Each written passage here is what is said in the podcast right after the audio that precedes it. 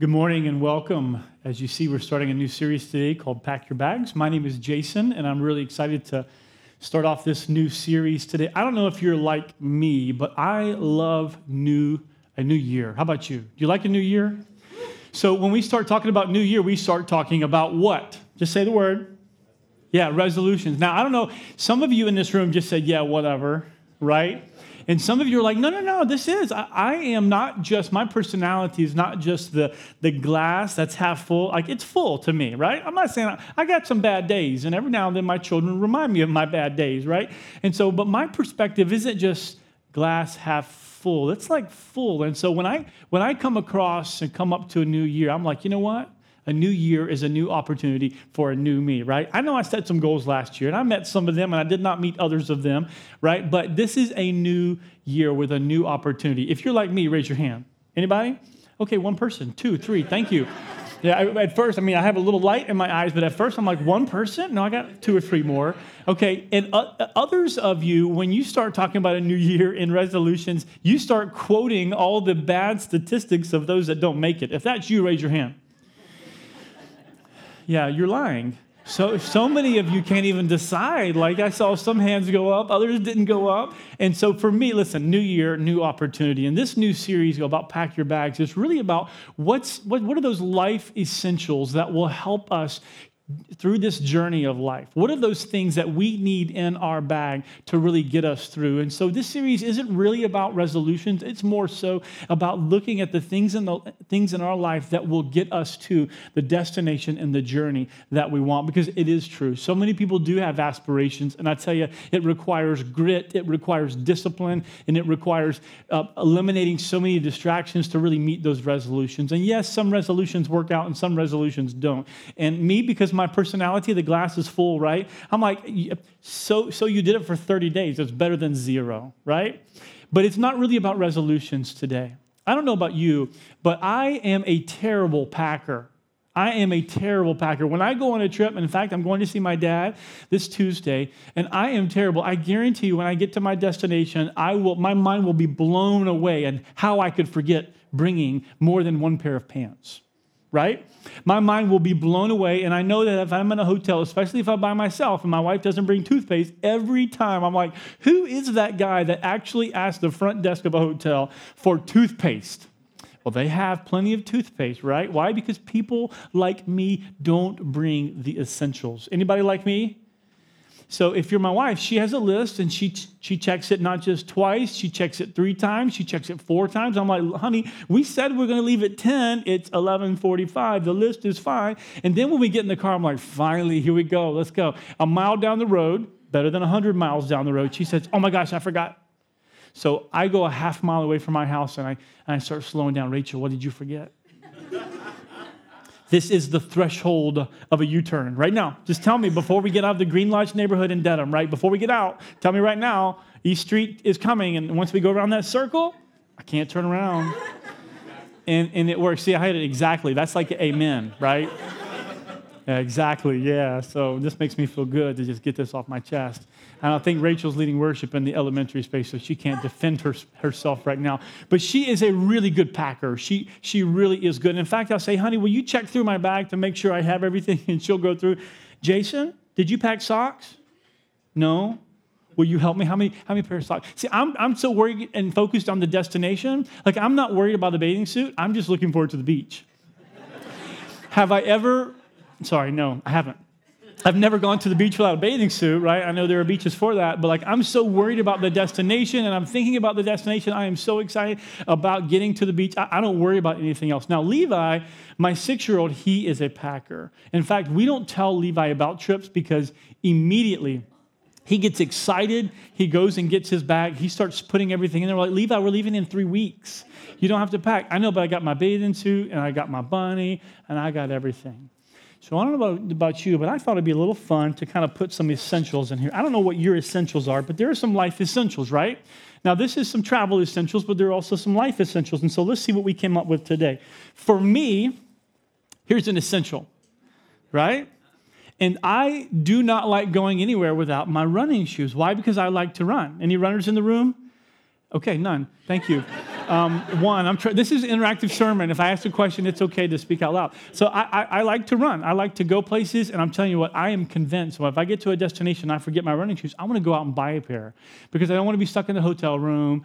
I want to go out, run, and explore and see. So here's a travel life essential. I have only forgotten my running shoes since I started running about five years ago. Once. Let's see what else we got. This is a good one. You'll like this one.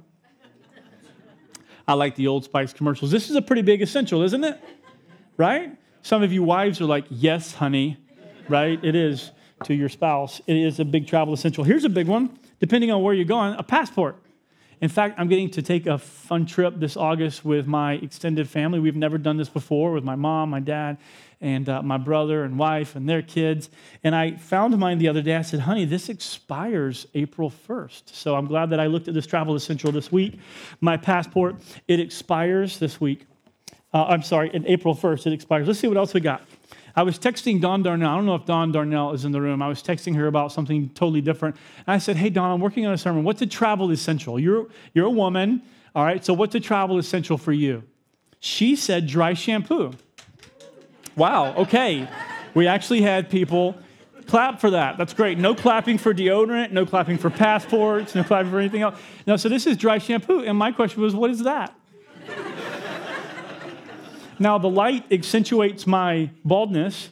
And Lauren, one of our great volunteers in the back, I wore a white t shirt up here one day. She goes, Too much reflection. Don't ever wear white on stage again. And I said, Yes, ma'am. So I said, Dry shampoo? What is dry shampoo? Like, what is this? I don't even, I still don't understand. I said, I asked my wife, I said, Rachel, do you have any dry shampoo? She goes, Yes. I said, Well, give it to me. I need to show this important travel essential, that for which was clapped for. That is supposedly a travel essential. And I said, honey, do you, what do you do with that? You put it in your hair. I said, I, I assume you don't get it wet, right? She goes, Yes. Here's a big travel essential I'll put in the bag. What's this? Yeah, sunscreen. That's a pretty big travel essential, right? So huge travel. Here's, here's one that I, that I like. This is my bunny. No, it's not my bunny. Some of you, this is Levi's bunny, and I promise you, this bunny is not just close to, to Levi. This is a travel essential. This is close for the entire family because our family has lost this bunny 1,286 times. And, and I, I am absolutely dead serious when I tell you that I am attached to this money. Like when I hear this, it's like, what's that research, Pavlov, whatever? You know, I, am th- this is like, oh, love, you know? And Levi, this sound, right now, I promise you, he stopped doing what he's doing in the preschool room. And he is curled up in the corner and he's saying, where's my money? Like this is a big travel essential in our household. And Rachel, that's Rachel, right? Yeah, there, Rachel, this is important to us, isn't it? For some reason, Josiah, who is now eight. He's not quite attached to his bunny as much. And I even said this morning, I said, Levi, I need your bunny. Go get your bunny. He goes, No. I said, No, I need your bunny this morning. I'm going to take it to church. He goes, I'm going to take it to church. And I said, You still haven't named this bunny after six years, have you? I said, How about we call it Blue Bunny? He said, No, it's Bunny. So, okay, so I, I snuck this in. This is very important. I have my passport that's going to expire soon and his bunny that really uh, can't get lost. But there's one more travel essential that we're going to be talking about today. What's this? It's money. It's a pretty big travel essential, right? I tend to, and I know I've heard people on the opposite spectrum of this, but I, I, tend to, when I travel, for some reason, I want cash in my pocket. I know what the budget is, and I want cash in the pocket, and I don't want to swipe our debit card, right? So I just like cash. So cash is a pretty big travel essential, right? Because you can't go anywhere and or do anything without it. Wouldn't you agree? But most of these things aren't really essential. I could, maybe wouldn't live as long, but I could go without running. I could go without deodorant. They're not popular. I can certainly go without dry shampoo. But there are some life essentials that we can't go without. And one of the things that we're going to be talking about um, today is involving money. It's pretty important, don't you think? In fact, before um, I drop this and don't lose it, I'm going to put it back in the bag, right? It's pretty important, right? Because it allows us to go and to do that which we want to do. It's also an essential because without it, we would be in trouble, wouldn't we? But today, as we look at the idea of, of money, we're not just going to be talking about how to manage it, though there are some good tips on how to manage your money. Today, we're going to be talking about one of the most difficult things in our world today. And really, it's been difficult uh, since we started using any form of currency. And could you imagine what that topic would be? Anybody? Anybody shout it out? What's one of the greatest problems around money that we have? Savings is true. What else? Agree. What else? Debt. Someone said debt. Today, we're going to be talking about debt because it's something, And, and even in this room today, when I say the word debt, some of you are like, yeah, it's just part of life, right? It's interesting when you're an 18 year old and you get your first card, whether it's a check card, debit card, you get a credit card. There are some schools of thought that just say, you know, it's a part of life to establish credit, you have to have a credit card. So when I was 18, my mom got a credit card co signed in my name, and she never let me have it. And so when a tire was bad in college, she'd say, I'm going to put it on the credit card and pay it off. So she built my credit, and I never did by swiping it right. So it was an established part, at least in my household, that I, my parents helped me to build that credit. And so in some ways, you're like, it's no big deal. It's a part of life, right? Anybody have a mortgage? The very few people, by far way less than 1%, which I'm not sure how to even calculate that or know that. I looked up the number, it wasn't even worth writing down or remembering. Way less than 1% of people actually have the financial leverage to purchase a home. Way, way, way less than 1% without establishing a mortgage, right? And others of you look at debt and go, it's so bad, it's wrong, it should never be done. Like we shouldn't have credit cards. I don't have credit cards. No one needs credit cards. You can establish good credit by showing the bank how much money you make and proving them that you can pay them back. You don't need a credit card. So there's a tension, right, in this. But the tensions that I want to show today around the idea of debt is this, and I want you to, and this will be on the screen. Dumping your debt will not only free up your finances, listen to this, but will free your life as well. Dumping your debt will not only free up your finances, but free your life as well. No matter where you are in the school of thought of debt and having a loan, I tell you, no one in this room would disagree that it would be incredible, incredibly, incredible for your life, incredible for your future, incredible for your children to have no debt. Wouldn't you agree? And so, really, what is essential in life is not just that you have money or that you make money or that you manage it well, though all of those are very important and critical to a healthy life. What's most critical as we talk about today is not just avoiding debt, but getting rid of it. And so, my encouragement today, we're going to look in the scripture. We're going to look at a few Bible verses that are so powerful and so profound. I want to see all of us get out of debt and avoid it. The Bible has a lot to say about it. But before we jump into a few principles, I'm going to talk to you about a little bit more tension around this subject. Money is a tension topic in and of itself, isn't it? So we can often talk about money as if it's a good thing or a bad thing. And the truth is, both are right. Money is an incredible gift given to us by God. It is an incredible gift. Look at the things that have been done for you in your life, in your past, because someone else was able to provide it for you. For you. Look at the things that you can do for others because of the financial resources that I believe God has provided for you. This church, we love giving. And in fact, I tell you we took in thousands of dollars on Christmas Eve, and our promise was that we were going to give away every single one of those dollars and we cannot wait to deliver those checks. Money is a good thing and can be used for incredible good. Yeah, you read a lot about a lot of bad things in the world, but there's a lot of good things happening right now today by churches, by nonprofits, by individuals, by families, just like you and just like me. Money is an incredible good thing, and it's an incredible good thing because of what people can do and have done with it. Would you agree? But it's also bad, isn't it? I mean, I tell you, even, even the way that the, that the common sense tells us, and we read stories and we hear things about money, and we're like, that's tragic, right? The Bible says that money is the root of all types of evil. Listen, money is the root of all types of evil. And it's true. Some of the nastiest conversations I have ever been in is when a husband and a wife are on different pages financially. It's sad. Infidelity and finances are the number one and number two um, not respectively because it changes depending on where you are but by and large the number one and number two reasons for the cause of separation and or divorce differences around these things so money is the root of all types all types of evil also some of the nastiest tough conversations i've ever been in this is tragic this is really sad but some of the toughest conversations i've been in and tried to mitigate conversations with families when, there, when there's someone that, that has died and that has left money or assets that without clarity. And people are arguing over a dead man stuff. I'm telling you, it's tragic. I see heads shaking around the room because you've all heard those stories. I'm like, this is tragic. I've even dealt with something recently where a phone call said, How do I mitigate that conversation? I'm like, Don't. Ask someone else to, because you're going to appear that you're going to bat for yourself. Ask someone else to step in. And pastors are sometimes doing that. I'm telling you, terrible conversations. You don't have to turn to the second page of the newspaper to see a struggle around this idea of money. Even the arguing about the tax law, what it does for the low class, what it does for the middle class, what it does for the upper class. There's just differences all around the board. I'm telling you, it creates such incredible tension. So we have this tension around money. It's a good thing and it's a bad thing. And here's the truth both of those are true.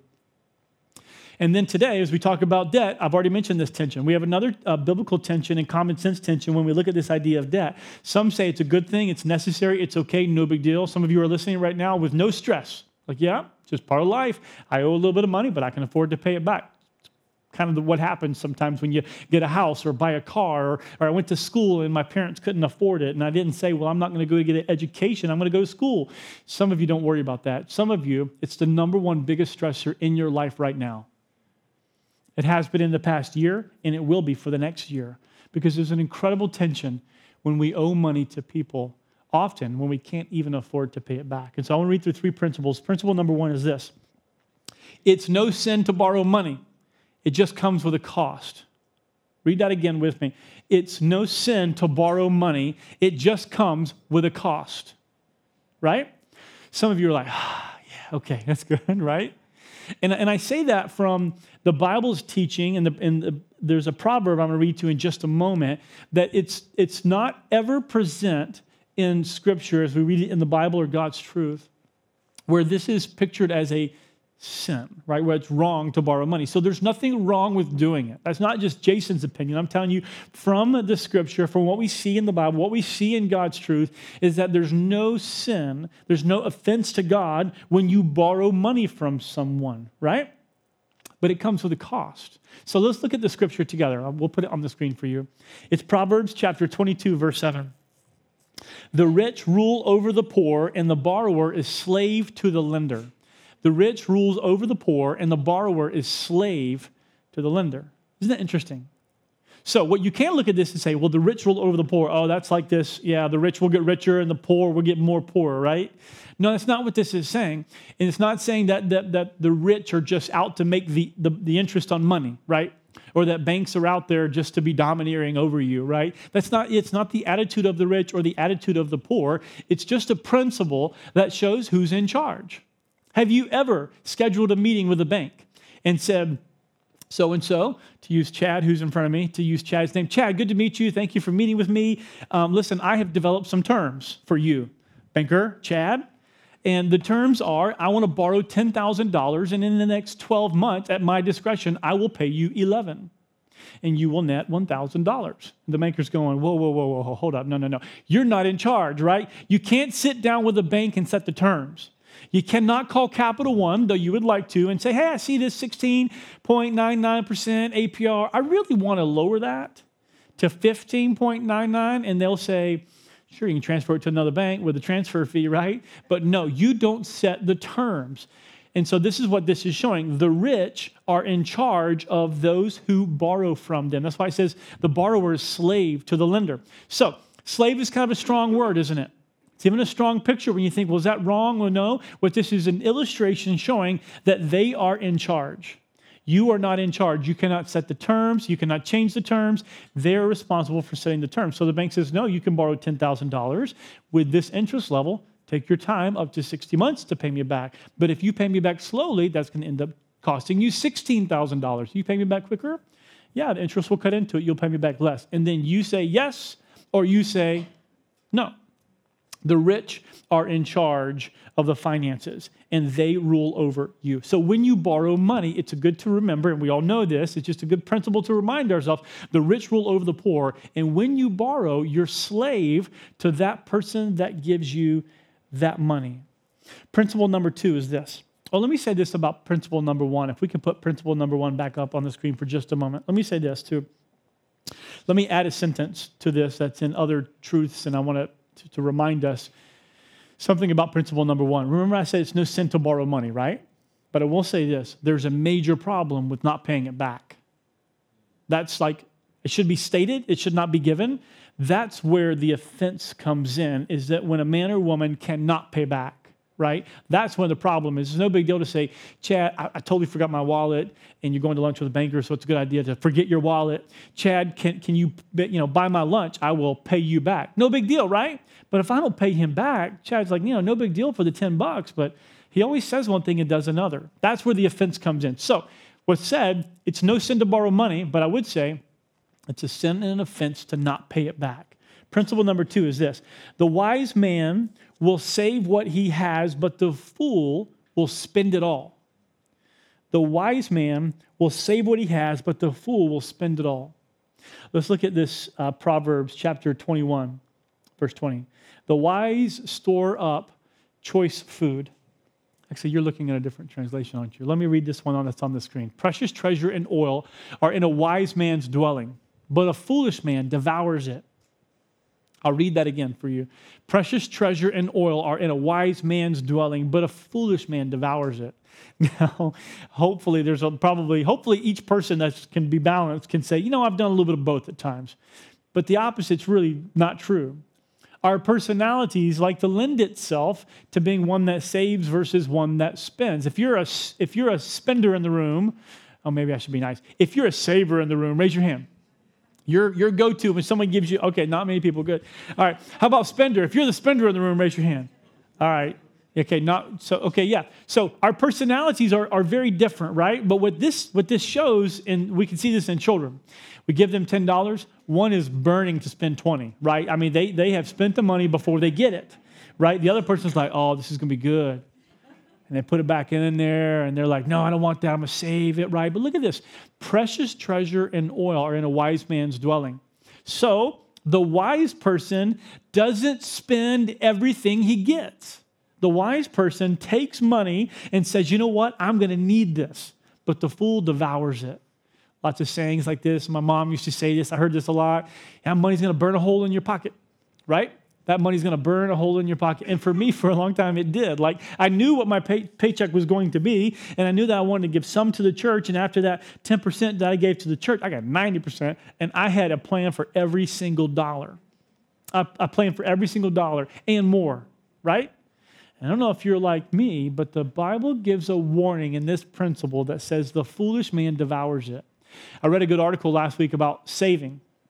And in fact, most of you, I said, what's the most important critical thing around money that we could be talking about? Today you said savings. You're, there's a reason so many people said the word savings. It's because so many people don't do it and they know they need to. Or you've done it and you feel comfort from it, right? You're encouraged to say, you know what?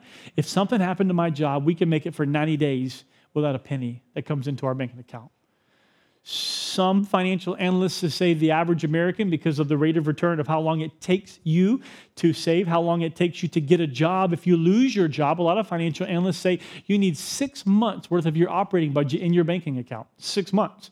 I don't know the number, but I'd say very few Americans have ever done that or are currently doing that right now, right? There's a lot of money and there's a lot of comfort from saving up money. But this article was one of the tips that it said was don't spend your bonus, right? Don't spend your bonus. I think this is interesting because to me, even though I like to save, I, you know, when you get a bonus, you're like, oh, what can we do? Right? It just begs the question, what should this go to? And this article was, was really referencing that's a mindset. And I know people looking at each other, like spouses looking at each other, yeah, yeah, it's you, right? or hey, we should do that, right? But there's a mindset to say when you get additional things, it's good to have a mindset that says there's a pocket for that, there's a savings for that, right? We don't have to spend what we get in. And so, some people, Christmas bonus, this is a good time of year to talk about it. If your Christmas bonus is already gone, don't worry, don't feel bad, right? The person beside you um, is, and you may say, Well, I didn't get a Christmas bonus. Well, you, you may get a $200 check in the future and you go, wow, what can I do with this? Oh, I've been saving up for this or I've been saving up for that. Before you know it, even before it goes in your account, it has already been spent, right? But it's a mindset to say, you know what, I have to save, not with just my salary, but with extra things that come in. This is a mindset. The wise man will store up his treasure and his oil, right, and be wise for the future, but the fool simply devours it. Principle number three the wise man will count the cost before making a final decision.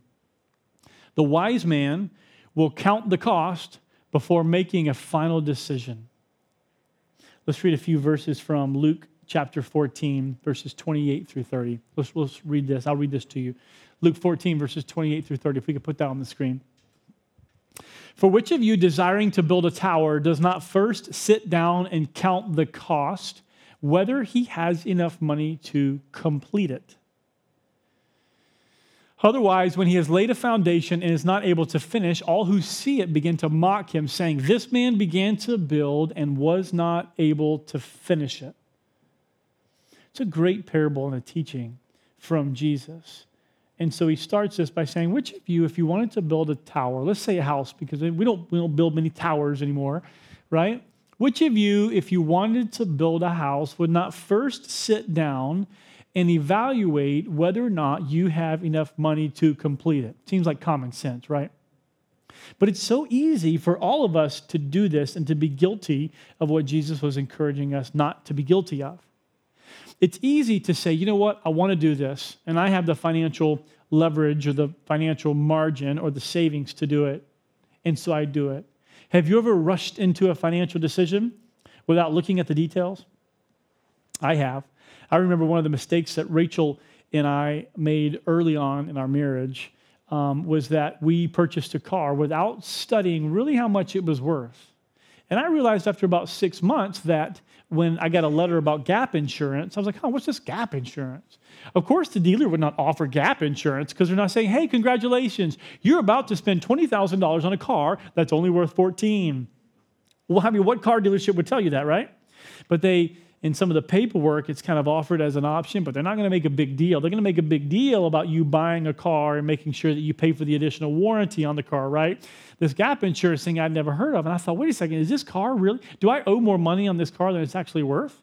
Thankfully, we didn't have an accident or anything and then never had to use that gap insurance. But I thought, how silly is it that I'm, I'm paying for gap insurance? I'm paying for a financial mistake that I made, right? That no one would give me, if I had an accident in that car, no one would give me what I owe on it. No one would give me what I owe on it because I agreed to pay more money for that car than for what it actually was worth.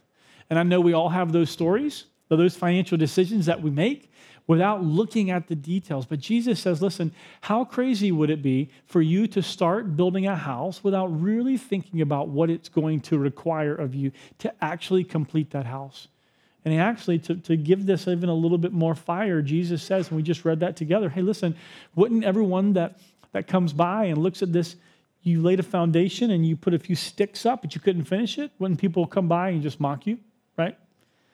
It, it would be a shame, Jesus says, to start a process without actually being able to finish it. So for me, uh, we would love to renovate our home that we live in. So we have a wonderful little cape. We're very grateful for it. Four bedroom, one bath. But we, like many of you, have these dreams and aspirations. And every time I begin to, to work through that Excel sheet of what, what's going to what, what it's going to require for me to really do what we want, I come to a very quick conclusion that I can't do this yet, right? And even part of me and Rachel's like, just stop talking about it because on Tuesday you think you can do it. On Wednesday you think you can't. On Thursday I'm like, we're ready. Like I wake up one day, hey Rachel, we really could do this for this amount of money, and I think I could do it. But what happens if I knock down a wall and I estimated two thousand dollars for this new structure of support, and someone contractor comes in and says five? I'm like, that's too much money. And I look around and all the contractors are saying between five and eight. And all of a sudden, I owe $4,000 that I can't pay because I didn't estimate correctly. Like it scares me. And so we have decided to wait. We've decided not to knock down that wall, right? And for me not to look at the details of that, it would be crazy. I could put my family in financial stress because I don't look at the details. And Jesus says the same. What man before building a tower would not look at look at his look at what he has and evaluate whether or not he has enough to do it? So, three things I want to give you really right here that will not be on the screen, so you can write these down. They're not in the notes as well. But number one is this evaluate meticulously. The encouragement for you to do this for your finances and what you decide to purchase and what you decide to do is evaluate meticulously. And that what that means is not letting Jason evaluate the renovation budget, but let four building contractors evaluate the renovation budget, right? Let them bring their expertise to the table. Just because I can hang crown molding doesn't mean I know the cost of what someone's going to charge me to do all the carpentry in my house, right? And so we have to evaluate meticulously. And it means, even though you're an adult, calling someone else and saying, hey, there's this car, take a look at it for me. Do you think I should buy this? And then someone else's wisdom and someone else's perspective, they say, man, I just did a quickcars.com search. I think I found the same car for like $7,000 less, right? call people ask people to evaluate not just you evaluating meticulously. Yes you should you should ask your your spouse to evaluate it with you but there's so much more. There are people that are smarter wiser than all of us right? That we can go to that will help us evaluate meticulously before we make financial decisions. Number two is this consider your cash. Now while this should be a given it's just not right? So one of the things that banks do whenever you go to them, they study your ability to pay back, right? So they look at your income to debt ratio. They say, What's your income? Just to use easy math, you say you make $8,000 a month, but yet your expenses are at $3,000 a month. Well, you have plenty of financial margin to pay me $500 for this car. Yes, I approve your loan, right? So they're looking to what you what you bring in versus what you push out if your financial margin right now, if I went to each and every single one of you, not going to do this, hello, but if I went to each and every single one of you and said, after all of your expenses, what's your margin? How much could you afford to set aside in an envelope for the next expense? Some of you might say, nothing. All my money that comes in goes out. And that's a stressor. And I understand that. I've been there. And I, we have been there. It's not like the days when Rachel and I first got married. We had two incomes, no kids. The dog food don't cost that much, right? I'm like, this is pretty nice. And I, I so regret because I'm a financial guy. I like finances and numbers. Um, and uh, so I look back and think, all the money we could have saved that we didn't. Like it just, I'm like, I could have paid off a mortgage in six years with your income. I mean, it's crazy. Not a mortgage in Boston. Hello. Um, let me be clear. I was living in South Carolina at that time. You're like, dang, what did she do? You know, go up to my wife after work. You should go back to work because you have a lot of margin, right? But looking back, when I look at those numbers, I'm like, man, we had we had financial margin, and I look to the days where we just don't, right? And even today, when I look at the financial margin, it's not the same. Some of you could say, you know what, I have margin. I have a, you know, a thousand dollars a month margin that we save here. We do this and we do that, right? You have to evaluate. And let me tell you, I would not trust, and this is me not throwing banks under the bus at all, but like historically, don't just trust a bank to answer that question. Can I afford this? Ask someone else that's non family, non bank related. Banks have historically, some do a good job of making sure that they manage and, and give debt uh, when they can. Other banks do not, right? And so, yeah, I think I think almost anybody can get a loan with the right person, right? anybody can. And so, find people out there to help you, right? And this is a good opportunity to tell you that we are doing a class, and it'll be on the screen. You may have seen it earlier called Money Matters. And I'm going to facilitate this discussion. We're going to watch a few videos from financial experts. So this isn't just me. I'm not a financial planner, I'm a pastor, right? But we have a, a financial um, guy that's going to help facilitate this. We're going to watch some videos together, have a lot of great discussion. So, we're doing a class called Money Matters. Would love for you to sign up. You can sign up for that class in the app. It's the next three Sunday evenings in January the 14th, 21st, and 28th. 6 to 7.30 right here i'll facilitate that i'm looking forward to it i would love for you to be a part of this class where we're going to look at things like the things that we have been talking about about income and about savings and about debt, right? And so I'd love for you to sign up for that class. The third thing after considering your cash is, is, is this display patience. Display patience.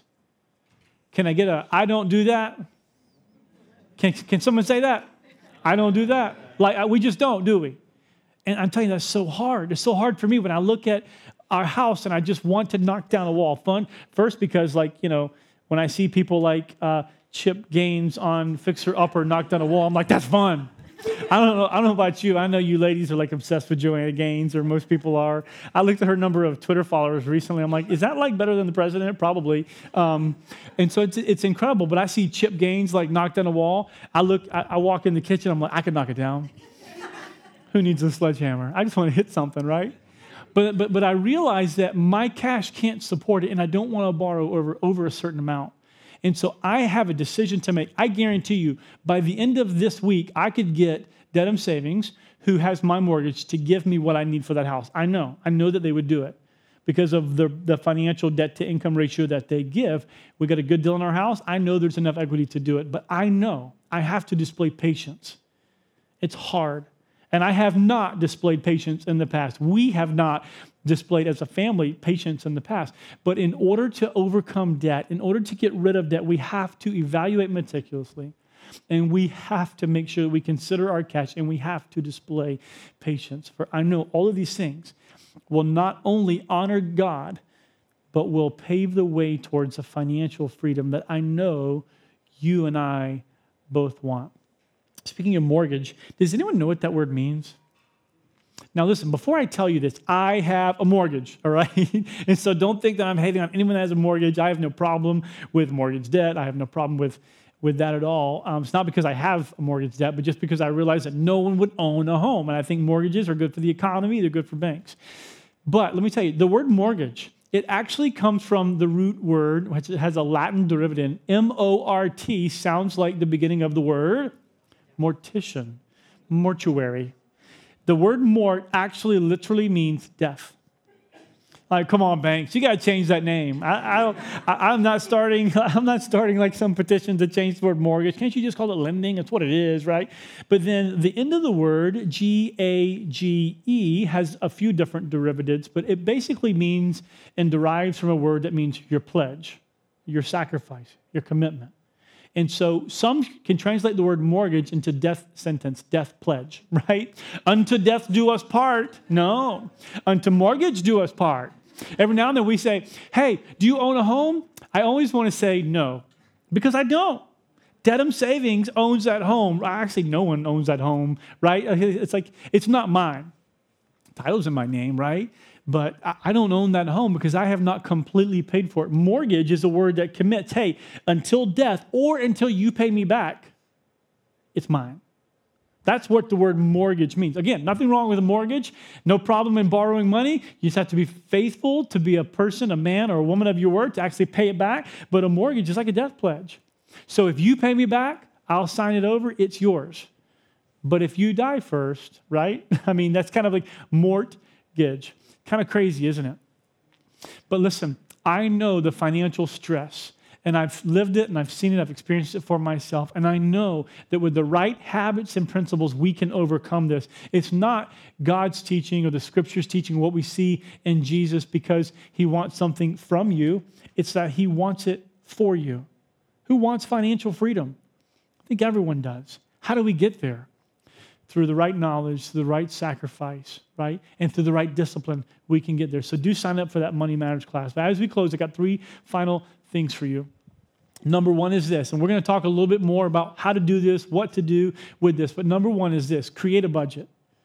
And I know this is like so profoundly simple, right? But we have to create a budget. Some of you said, Well, I got a budget, I just can't. And here's number two stick to your budget.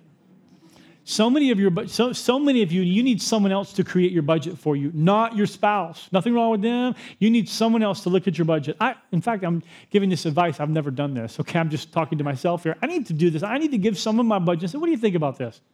Why are you spending that? Why are you doing this? Why don't you try this instead, right? Creating a budget and sticking to a budget is profoundly simple, but it's profoundly hard, right? And number three is this Say no to what you can't afford in order to say yes to what you have to afford. Say no. This is the discipline of saying no. This is the discipline that, that is required of us. Say no to what you can't afford in order to say yes to what you have to afford. It's hard, isn't it? But the ability to create a budget, sticking to that budget, and then the discipline of saying no and stating it in the positive, saying yes to the things that you have to afford can only be done by you saying no to the things that you can't afford. And I know in this 30, 35 minutes of me sharing, I've opened up a lot of conversation, right? Between you and me, between you and your spouse, between you and your budget. I know there's so much more to this. This is a lifelong journey, but I tell you, this money that I brought on stage here, uh oh, where is it? This money that I brought on stage is essential. There is nothing inherently wrong with this money, right? but it can be the most greatest blessing in your life if used well, if used in practice and discipline. It can be an incredible blessing. I'm thankful for every dollar that God gives me. I'm reminded that it is all from Him. It is all because of the money that I have that I'm able to do. It's because of you giving to this church. We're just in a few moments, we're going to take an offering. It's because of you giving to this church that we are able to help children in need, that we were able to give Christmas to kids that could not, well, the kids can't afford it, who have parents cannot afford it. It's an incredible blessing, but I know it's an incredible bondage too. And I know how much it feels to feel like, yeah, I, I, I am a slave to all the things that I owe. I know what that feels like. And I know that you need help, and I know that I need help. And so sign up for the course. The next thing, if you're like, I can't go to the course, but I need help, send us an email, put it even in the prayer request. It'll come to me as a pastor and say, hey, I need financial help. I'd love to talk, connect with you. I'd love to connect you with a financial planner. We have some, some people at this church that are really good financially. I know that there are people that would love to sit down with you and be that sounding board to say, hey, let me take a look and let me help you for where you are because this is essential and it can be an incredible blessing in your life if used well, but also can be that bondage that I know we all want to escape. So, in packing your bags, let's together dump the debt. Let's pray.